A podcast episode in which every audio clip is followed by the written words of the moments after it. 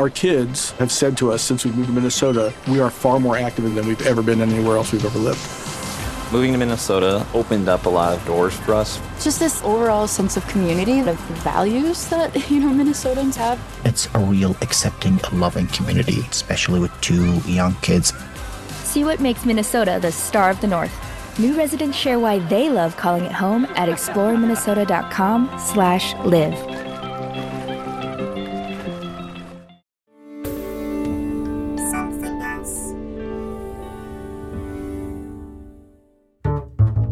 Hello, and welcome to Out to Lunch, the podcast where I get to chat to the most fabulous guests and feed them some delicious food. Not literally, of course, as we're still in lockdown. This series, myself and my guests are sat in our respective homes, and I order in a surprise takeaway for us to share virtually over a video link.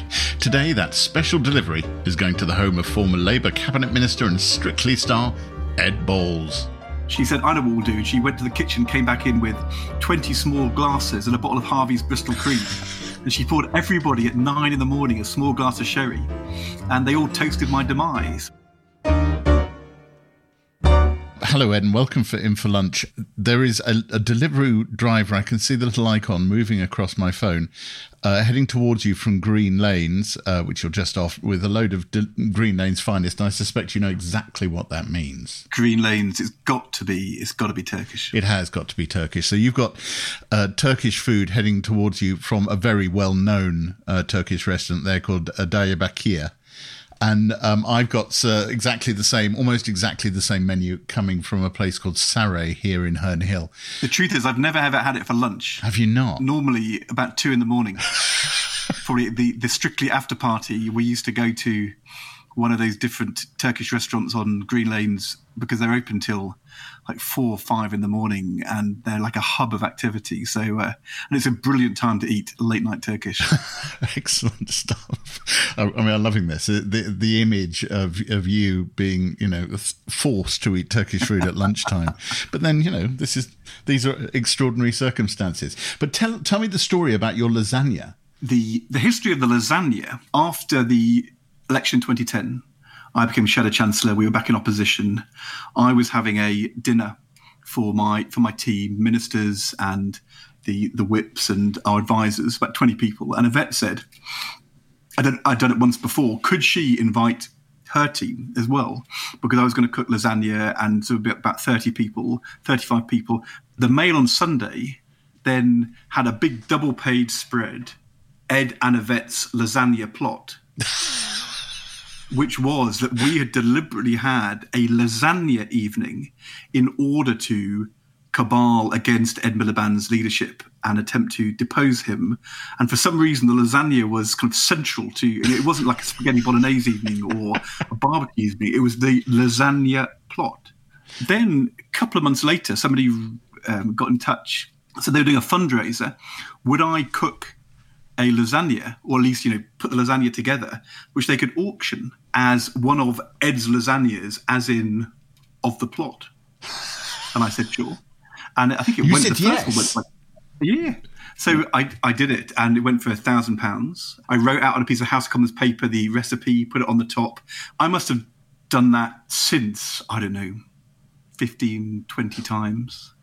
I think one went for eight thousand pounds. That's that's a very valuable lasagna. Amazing. Um, has Ed Miliband ever eaten your lasagna, the plot lasagna? I'm not sure that Ed Miliband has ever eaten my lasagna. He did have, though, once a, a, dinner for the Shadow Cabinet. He had kind of dinner for Shadow Cabinet members in his office, you know, once every few months. But there was one period where he was clearly on one of those no carb evening diets. And his office coordinated poorly and decided to serve us all lasagna. And Ed was attempting to draw the shadow cabinet together and rally us for the fight ahead. And all that any of us could focus on was the fact that he spent the whole of the meal picking out the sheets of lasagna from his lasagna, putting them to one side, and only to eat the rest of it. And it's kind of it was it was so meticulous.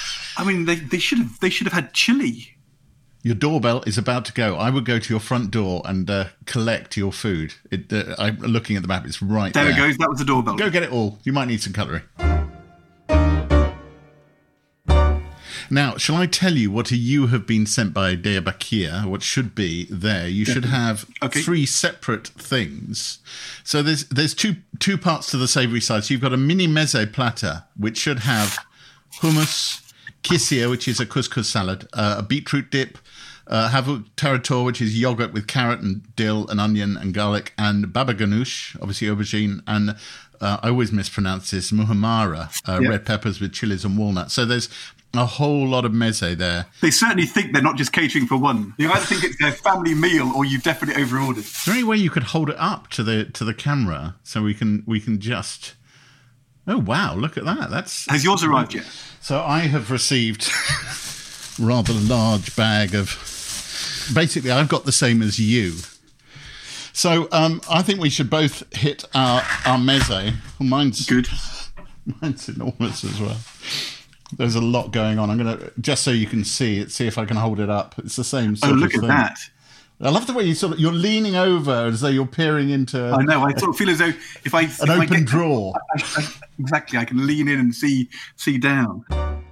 Do you accept that people might, a few years ago, have found this hinterland of yours, this interest in lasagna recipes? And we'll get on. There's a piano I can see in Oh, yeah. uh, our, our Zoom behind you, and obviously you know the two of us share this interest. That that the Ed Balls who was.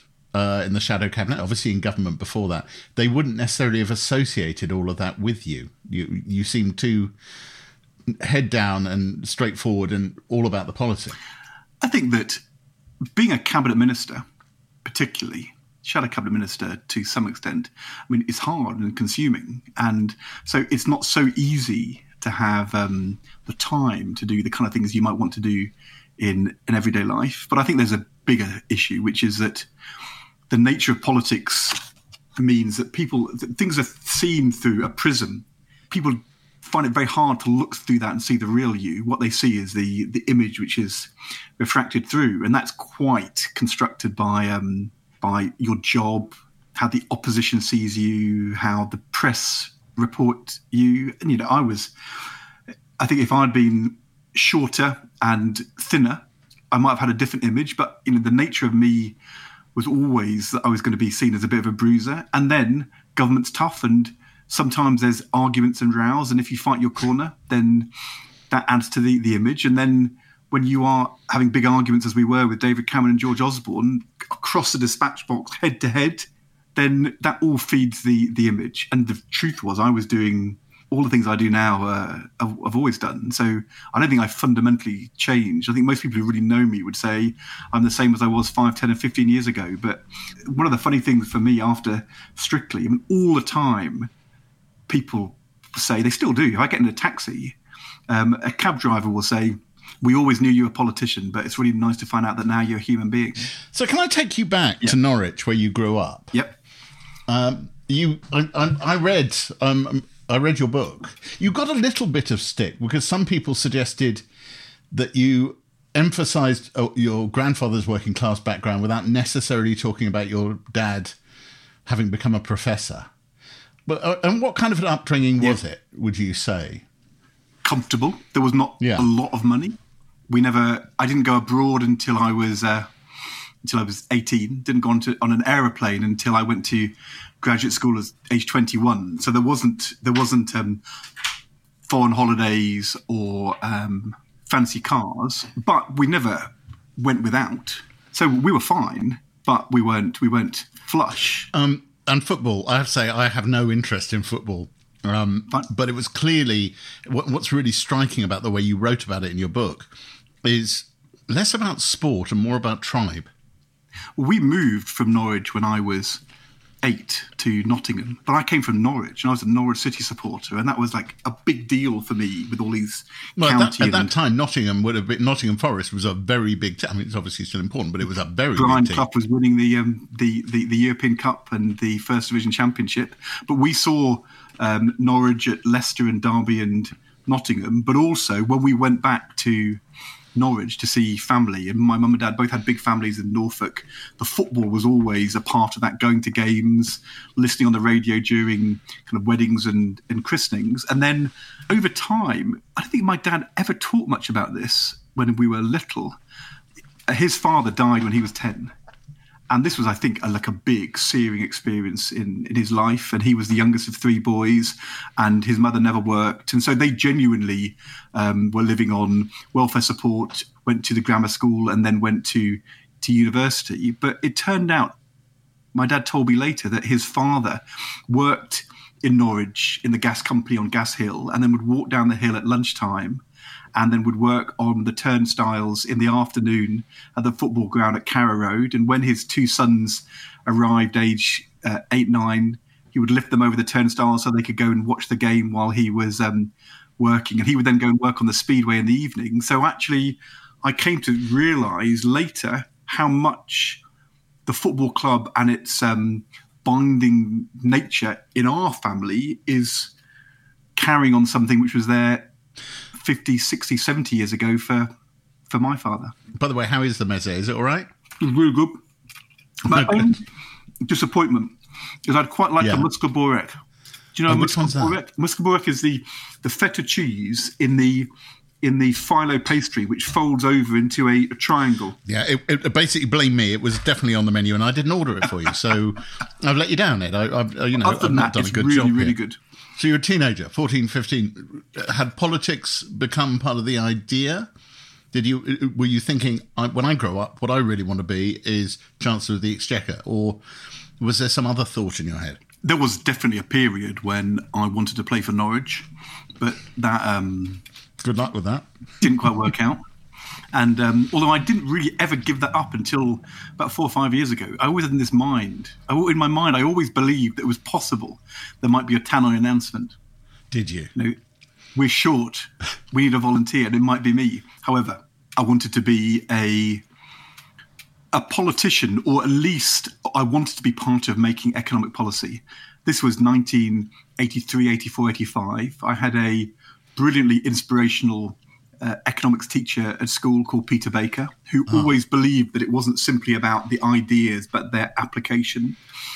And unemployment was above 3 million, youth unemployment was very high, and there was a big um, debate about monetarism and how the economy worked. And I think from the from studying A level at school onwards, I always wanted to be part of showing there's a different way to run the economy and to make economic policy. And it and that was in my mind all the way through undergraduate and graduate school. And when you look at your the, the the arc of your story, you go off to uh, Oxford, and then Harvard, and then you go to the FT, and then you end up with with Gordon Brown. I mean, it looks, with hindsight being a beautiful thing, like a perfectly designed path for a man who would end up in government. Were there, were there moments that took you by surprise, or I know you're a very ambitious man and you hate losing. Was there at some point where a plan emerged, or did it take you by surprise?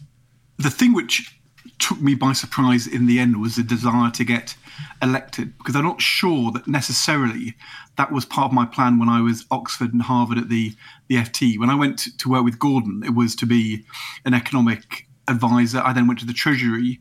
I was there for eight years through all of those budgets and spending reviews, and in retrospect, that was the, my most influential period of my of my life of my of my career. But I think I realised that I wasn't going to be satisfied simply being an advisor in the back room. I needed to have a go at trying to put myself out there and taking the heat myself. Well, I was look, I was looking at it, and one one of the curious things is, um, so you, you actually get a seat in 2005, yeah. um, and you do go into the kind of job you'd expect of you, which is, I think, you economic secretary to Yeah. the Treasury, and then you're moved to be minister for children, schools, and families. So that at the point when the most severe economic crisis, until that point, hits, in 2008 with the credit crunch and Alistair Darling and, and Gordon Brown having to basically save the global economy, you're outside the Treasury. So there are two questions. One, was that infuriating or were you actually inside the Treasury anyway because they called you up and said, leave what you're doing, get in here, we need your help? it was frustrating and infuriating is, is not the right word because being the cabinet minister in charge of schools and children's policy was hugely important and consuming and hard and we had huge potential to do good things but i had spent the previous 15 years of my life studying and working to uh, on the economy, and then suddenly we were in the middle of the biggest crisis of our generation. I was on the the, the outside, and it was frustrating. But I also very consciously stayed on the outside. I didn't. You must have been to- waiting for the call, though. You must have been waiting for Gordon to, to. You and Gordon were, you know, I'm crossing my fingers. You were like that. But it was the other way around. The, the call came very many times from Gordon, and I basically said no. And um, that that I didn't think. Why did was, you say no? Well, so if you go back to the the history and the couple of when Gordon becomes prime minister, for three days um, before his first reshuffle, he has said to me that he's decided he wants to make me the chancellor and David Miliband foreign secretary. And I said, well, look, I think this is a big leap for me. There'll be lots of controversy. He said, it's what yeah, I'm going people would do. have been livid if a newly elected MP had been made Chancellor of the Exchequer, wouldn't they? Well, we have one now called Rishi Sunak, who's Well, that's true, but I'm talking back in 2005. That But yeah, but but but then he was a new prime minister, and I'd had a long pedigree in the treasury, so uh, there'd been lots of speculation. I had done an interview saying that I wasn't expecting that because I wanted to dampen it, and then he then changed his mind. The truth is, there's a part of me which was feeling quite relieved because it would have been a hell of a step up. But he said, choose what you want to do instead, and I chose um, education, children's schools, and families because that was something which I felt very passionate about. And that idea of bringing all policy for children and families into one place is something that I've been very involved in, in the Treasury, thinking about in the previous six months. But I know quite a lot about economic history and political economic history and how hard it is to be chancellor if you're being second guessed, how vital the relationship between the chancellor and the prime minister is, how often that becomes under pressure at times of tension and difficulty. Alistair Darling was the chancellor. Gordon could have chosen me. He'd chosen Alistair. He was the chancellor. Gordon, as prime minister, had to work out his relationship with the chancellor. If I inserted myself into the middle of that relationship and became a second guessing source of advice, you know, that was potentially very destabilizing. And I had another job to do, um, which was to do children's schools and families. So I, yes, it was frustrating. I sat it out and didn't. I mean, I'm not going to say I never spoke to Gordon about it because every now and then I'd be in for something else and he would say, This is going on. But um, would I read the papers? Would I come to meetings? Would I become a economic policy player from education? I said I wouldn't do it. now listen. Should we move on to kebabs? Um, I'm sure you're. Sure.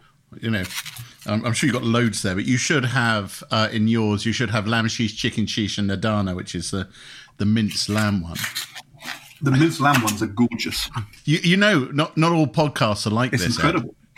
I've got tavuk shish and shish kebab, and I've also yeah. got a couple of those amazing long green um, peppers, which, however much exactly, however much you try and cook them at home, for some reason you can never quite get them to taste the same. I think it's about having hot charcoal going all the time.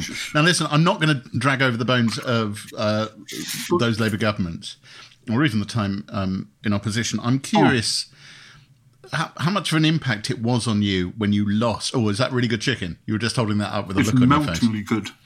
But that moment in 2015, when you lost the election, when you lost your seat, um, and just to complicate things, over on the other side, Yvette Cooper, your your wife of many many years, she doesn't lose her seat. What was it like? Was that a very odd night in your life? Well, it's very memorable and very odd. It wasn't a hugely upsetting night. I don't think I felt upset for until the um, the, e- the evening of the next day. I mean, that night, at ten o'clock, the exit poll dropped, and until that moment, I think everybody was expecting a hung parliament. Uh, that there wouldn't be a Conservative majority. And then the exit poll dropped at 10 o'clock, and suddenly the exit poll said Conservative majority. And that was kind of quite a big surprise. I mean, it turned out the exit poll understated the Tory majority. I went off to, to Leeds to do interviews with David Dimbleby down the line from the Leeds Count and all the broadcasters, which I thought were going to be easy because nobody would know what was going on at that point. I wasn't expecting an exit poll with a Conservative majority. But at that point, you're sort of pushing away the exit poll and saying it's far too early to tell. And David Dimbleby said there's rumours that your seat may be at risk. And you hadn't the truth is, until that moment, I'd, it never occurred to me that I would lose my seat. So were you on camera? I should know this, but were you on camera when when your seat was, or uh, did you get back to the count? So what then happened was I went over the road. Suddenly I realise this is really tight. Maybe my seat's going to be tight. I don't really want to be on film while this is unfolding. I went across the road to a Premier Inn and basically sat alone until seven in the morning, watching the television. And I've realised over those couple of hours I might lose. And then I sat there and thought about what losing was going to mean for seven hours and thought about what I would say. And I had a chance to think it through in that period. And I'm thinking, well, if David Cameron wins a majority, Ed Miliband's going to resign. There's going to be a leadership election. A Yvette will stand. Do I really want to be in Parliament for five years in her way? So actually, I was thinking, well, you know, I don't want to lose, but if I lose, okay. I mean, it will be a change, but you had to see the opportunity rather than the the downside. It was only late in the day when I found out that my my daughter, who at the time was doing GCSEs, she'd left without my result being public, and then got halfway to school. She was doing that day a GCSE exam, and then she realised she couldn't do the exam if she didn't know. So she came all the way back to, and waited until eight fifteen. It was announced, and then went off to school again. And that my son, who at the time would have been 13, had sat all night with his granddad. That, that was a tough bit. What did Yvette say? I had spoken to Yvette a couple of times. She had her account, um, told her what I was going to say. She then came and met me at my agent's house in Morley, where we, we realised that we were going to be chased by the press, and I didn't really want to make statements beyond the speech. So we went back to his house, and there's about 20 people from my campaign team, and they were all talking to me like I'd died. I remember it really well, kind of like, well, you know, you really made a contribution. It's been, you know, we're going to be sad to lose you. And I said, you know, this is like this is like my funeral and i'm still alive and at that point my agent's wife who's brilliant called jane. She said i know what we'll do. And she went to the kitchen came back in with 20 small glasses and a bottle of harvey's bristol cream. And she poured everybody at nine in the morning a small glass of sherry. And they all toasted my demise. So we sort of had a a sherry wake toast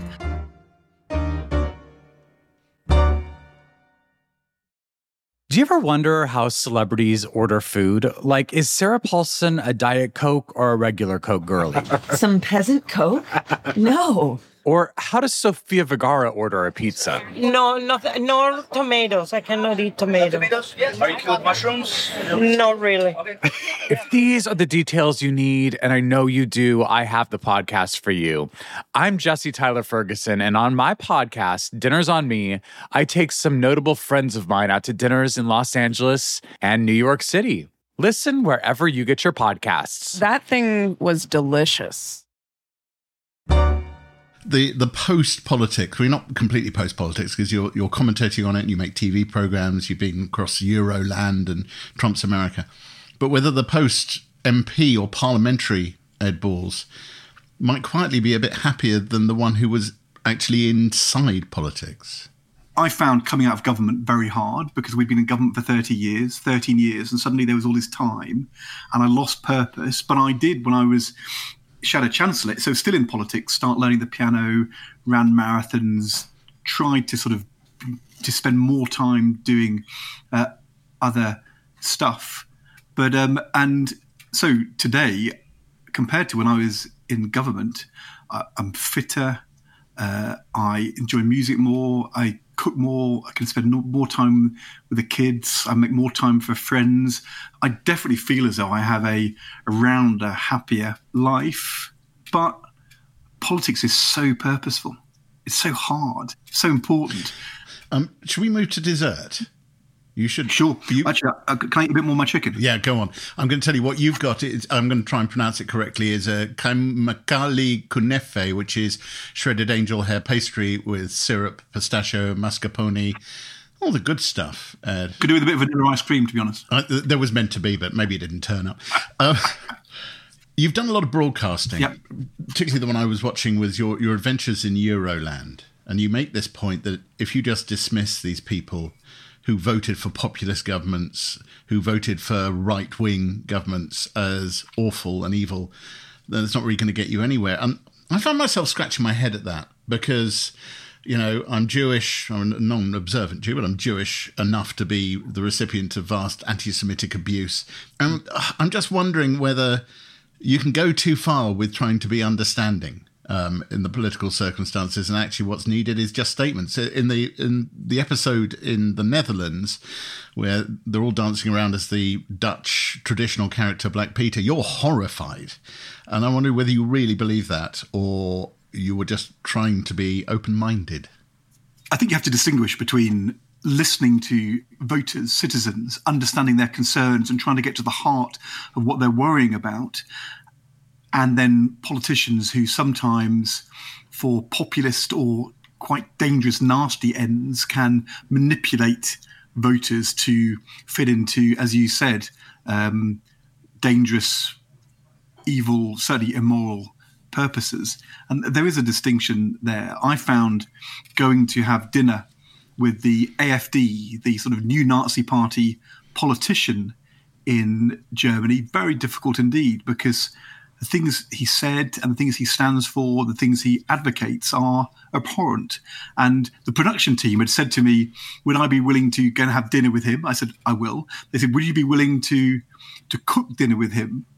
Um, because we often try and get involved in activities to relax the contributors in order to get them to open up. And I said, look, I'm really sorry. I can't do that with this guy. I'm not going to go and, and and join in with him in his kitchen. I will have dinner and I'll confront and challenge. But what I'm not going to do is sort of become his his friend because I can't do that. Whereas on the other hand, we went to a village in East Germany where they'd had the largest vote for their party uh, in the elections. So you might think we're going to go and meet a whole bunch of sort of neo-Nazi, racist, anti-immigrant, and it was really hard to find that at all. We dug and dug, but what people said was, well, we've got a real problem in our in our village because the local school closed, and all of our children now who used to go to school in the village now have to travel by bus five miles down the road, and in the election, we invited all the politicians to come and meet us. And the only candidate who came was from the AFD. And they said, look, we understand we need to make sure public services are available for every village and we'll try and sort this out. And so we voted for them. They felt as though mainstream politics wasn't listening and somebody turned up and took them seriously. Now, I'm not kind of don't want to be kind of naive about it because there will be some of them who who probably quite like some of the AFD policies, but it's very easy from the outside to say, well, if you voted AFD, you must be nasty, racist, and really right wing. And actually, it may be that you just feel as though things haven't been fair and the mainstream's not caring about you. And if you leave populism and those parties to hoover up um, that support, that's when you end up with societies taking dangerous directions. So you've got to understand that, listen to it, and try and counter it. That's the the the argument of the the program. The decisions. I mean, the obvious one, um, agreeing to do strictly. Was that a, a long decision, or was that? Oh yeah, no, I'm going to do that. Was it quick? It didn't happen f- until well over a year after the election, and I'd gone through this kind of long period of thinking, well, what do I do now? And the, but there'd also been speculation about me going on Strictly the summer of 2015 because Yvette is on Woman's Hour. This is the only time she was asked this in the whole election. Um, will Ed Balls be the power behind the throne pulling your strings? And Yvette says, no. He'll, he's got much better things to do. Goodness knows, he'll he'll probably be doing something like Strictly or something. She says, which then means by the, by the time we got to the weekend, the Sun was writing and Balls to do Strictly. I mean, as far as I know, nobody asked me to do Strictly, and I certainly wasn't going to do it. And they then came the following spring. An email arrived. I said to Yvette, Strictly have actually asked me to go on, and I'm going to say no. And she said, Why? I said, Well, because I can't go and do Strictly. I'm sort of, you used to be a cabinet minister, and I've no idea what the hell I'm doing with my life, but surely it's something it's substantive and important. Mm. Just don't know what it is. It's not Strictly. And she said, Why would you turn down the experience of a lifetime? And I then direct messaged on Twitter, Jeremy Vine, and he said it is by far the most life affirming positive thing I have ever done in my whole life. And if you got the chance, you should go and do it. And did you find it to be the most life affirming thing you'd done? Oh, yeah. It was fabulous. It was hard physically because we were doing 35 hours um, a week training. And as a politician, you perform, but you always play yourself. A version of. Or, or a version of yourself. Whereas I had to learn to perform a role. And what I found was if I was being me, I, was, I found it very constricting. But the moment I could decide to become, you know, the mask or a gladiator or a Gangnam dancer, I learned to put self aside and sort of, and I'd never done that kind of performance before, and I really enjoyed it. That moment of, and performing the waltz, it's, you just stand there and thinking, what am I doing? I to my life? I want to be Chancellor of the Exchequer. and I think Jeremy was right. It is, it's very kind of life affirming. It's the only thing which my kind of kids have ever were actually quite proud of. I mean, you got BAFTA Moment of the Year for Dancing Gangnam Style. By the way, have you, have you ever seen the video of me being taught to dance Gangnam Style by Psy? No. I interviewed Psy, and uh, there is this video. Yeah, yeah, and uh, he's very clever, very bright man, very interesting. Um, it, it, the whole thing is social commentary. Um, it's not K-pop; it's a particular approach to the, you know the the Besse Beige, the the the Knightsbridge of Seoul and their and their modes and manners. Um, and then at the end, he teaches me, and I finally, yeah, I get it. I, oh, look, you're doing it now. I think that is a marvelous thing. Uh, on top of that, when did you take up the piano? Because that is the one thing we shared. Because the only communication we've had prior to this was me inviting you to one of my jazz gigs, which, I, which I'm really keen Um, to come to. Well, when the time, co- you know, when when the bars reopen and the, the venues reopen, we will make that happen. When when did you take up the piano? My kids, who were all learning piano, had, we just had an electronic piano at home, and they had a teacher who was fine, and then they got a new teacher who was teaching people on our road called Lola Perrin, and she was a brilliant teacher, and really, she, and they all loved her, and and I thought, well, why aren't I learning to play the piano? And then I was then doing an interview with Patrick Wintour at the Guardian, and I just mentioned this, and he said I started recently. It's the best thing I've done. And what I did was, he said I, I rented a piano from Markson's Pianos, and if you rent a piano, and then after a while you want to, you can then buy the piano, and the rent rolls in. Yeah, sure. And so I, so within two weeks of this this moment, I had a piano teacher and I rented Markson's piano, and we were off. And are you are you learning classical? Are you learning jazz? What are you learning? I decided that I should um, go through the, the grade exams, and I've actually taken four. So you turn up at those exam centres, and I, I'm assuming the rooms are full of children. Lola basically teaches pretty much all children, but she had a couple of adults, and she'd never had an adult before who wanted to do the exams. But I thought that was a way to learn technique. And she said, "Do you want to kind of be part of my booking for grade one?" And I said, "I did." And she said, "Well, it will be up in Finsbury Town Hall, but the other thing you need to know is there'll be six of you, and the other five are all aged under ten. And and I said, "Well, fine, I'll come." Then the um, five days before, this was at the very end of the exam cycle, Ed Miliband's office announced he is making a speech on banking on the morning of my piano exam. and I say to my office, I'm really sorry, I've been practicing this for nine months. I'm doing my exam. And they said, You're the Shadow Chancellor, and the leader of the opposition is doing a speech on banking. You can't not go. And I said, Well, I'm really sorry. It's my, my piano exam. And they said this was an unacceptable explanation. Nobody will ever understand it. So then phone calls were made. And finally, the um, Associated Board, the day before, two days later, the day, the final day of the um, the cycle, said they would let me do the exam at their place just by the BBC, just above Oxford Circus. And I turn up with my piano teacher, and there was the only other people in the room was a a mother and her ten year old. And I'm so embarrassed, you know, that he's brought his mum and I've brought my piano teacher. And then as we're back, because you're allowed to go in the practice room for the exam, the mother leans over to me and says, Excuse me, she said, Do you mind me asking, are you taking the exam? And I said, Yes. And she said, So am I. She said, My son's come along for moral oh, support. Oh, that's a brilliant And then story. when I went into the exam, I'm not sure it was that one or a couple of years later, or the, the next one, there was a trainee examiner. So the examiner's sitting there being trained. So he's examining you, but he's got another examiner invigilating. And I have to do the whole play the pieces, the sight reading, you know, clap out after the me, rhythm. sing the things. It's incredibly embarrassing. We get to the end, and he says, um, very formally, he says, "Thank you. That is the end of your exam." And and I said, "I've got to say, much more stressful than the House of Commons." he looked up at me with this fear in his eyes because obviously he's not allowed to have any personal engagement with the examinee, even if it's the Shadow Child Exchequer. So he looked at me and went, put his head down and carried on writing, and I walked out feeling a bit of a prat. I think we should, you know, when all this is over, we get around a piano and we show each other a few a few tunes. If you would teach me a little bit of simple jazz piano playing, I would love it. It's a deal. Definitely a deal. Ed Balls, thank you very much for staying in for lunch with me. Um, it's been fascinating and um, an absolute joy in every single way. I've enjoyed it very much. I'm going to go and get all the others down and see if they fancy a bit of Turkish late lunch. I'm glad to know Ed and the family will be eating lunchtime Turkish for the rest of the week. And if you live in London and you're interested in trying what we ate for yourself, Ed's lunch came from a stalwart of the Turkish restaurant community on London's Green Lanes, Diyarbakir, via Deliveroo, and mine came from Saray, that's S A R A Y, on Norwood Road in South London.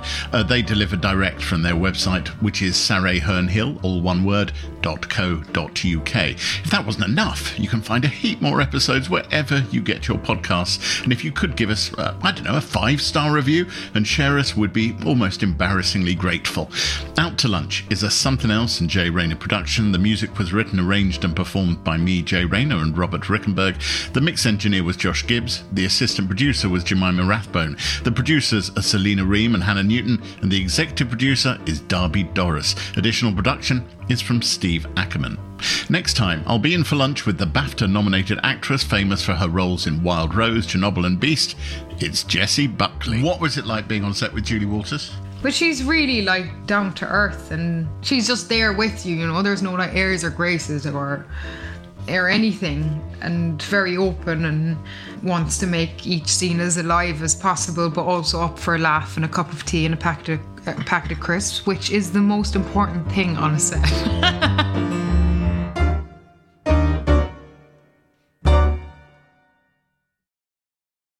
Our kids have said to us since we moved to Minnesota, we are far more active than we've ever been anywhere else we've ever lived. Moving to Minnesota opened up a lot of doors for us. Just this overall sense of community, of values that, you know, Minnesotans have. It's a real accepting, loving community, especially with two young kids. See what makes Minnesota the star of the North. New residents share why they love calling it home at exploreminnesota.com slash live.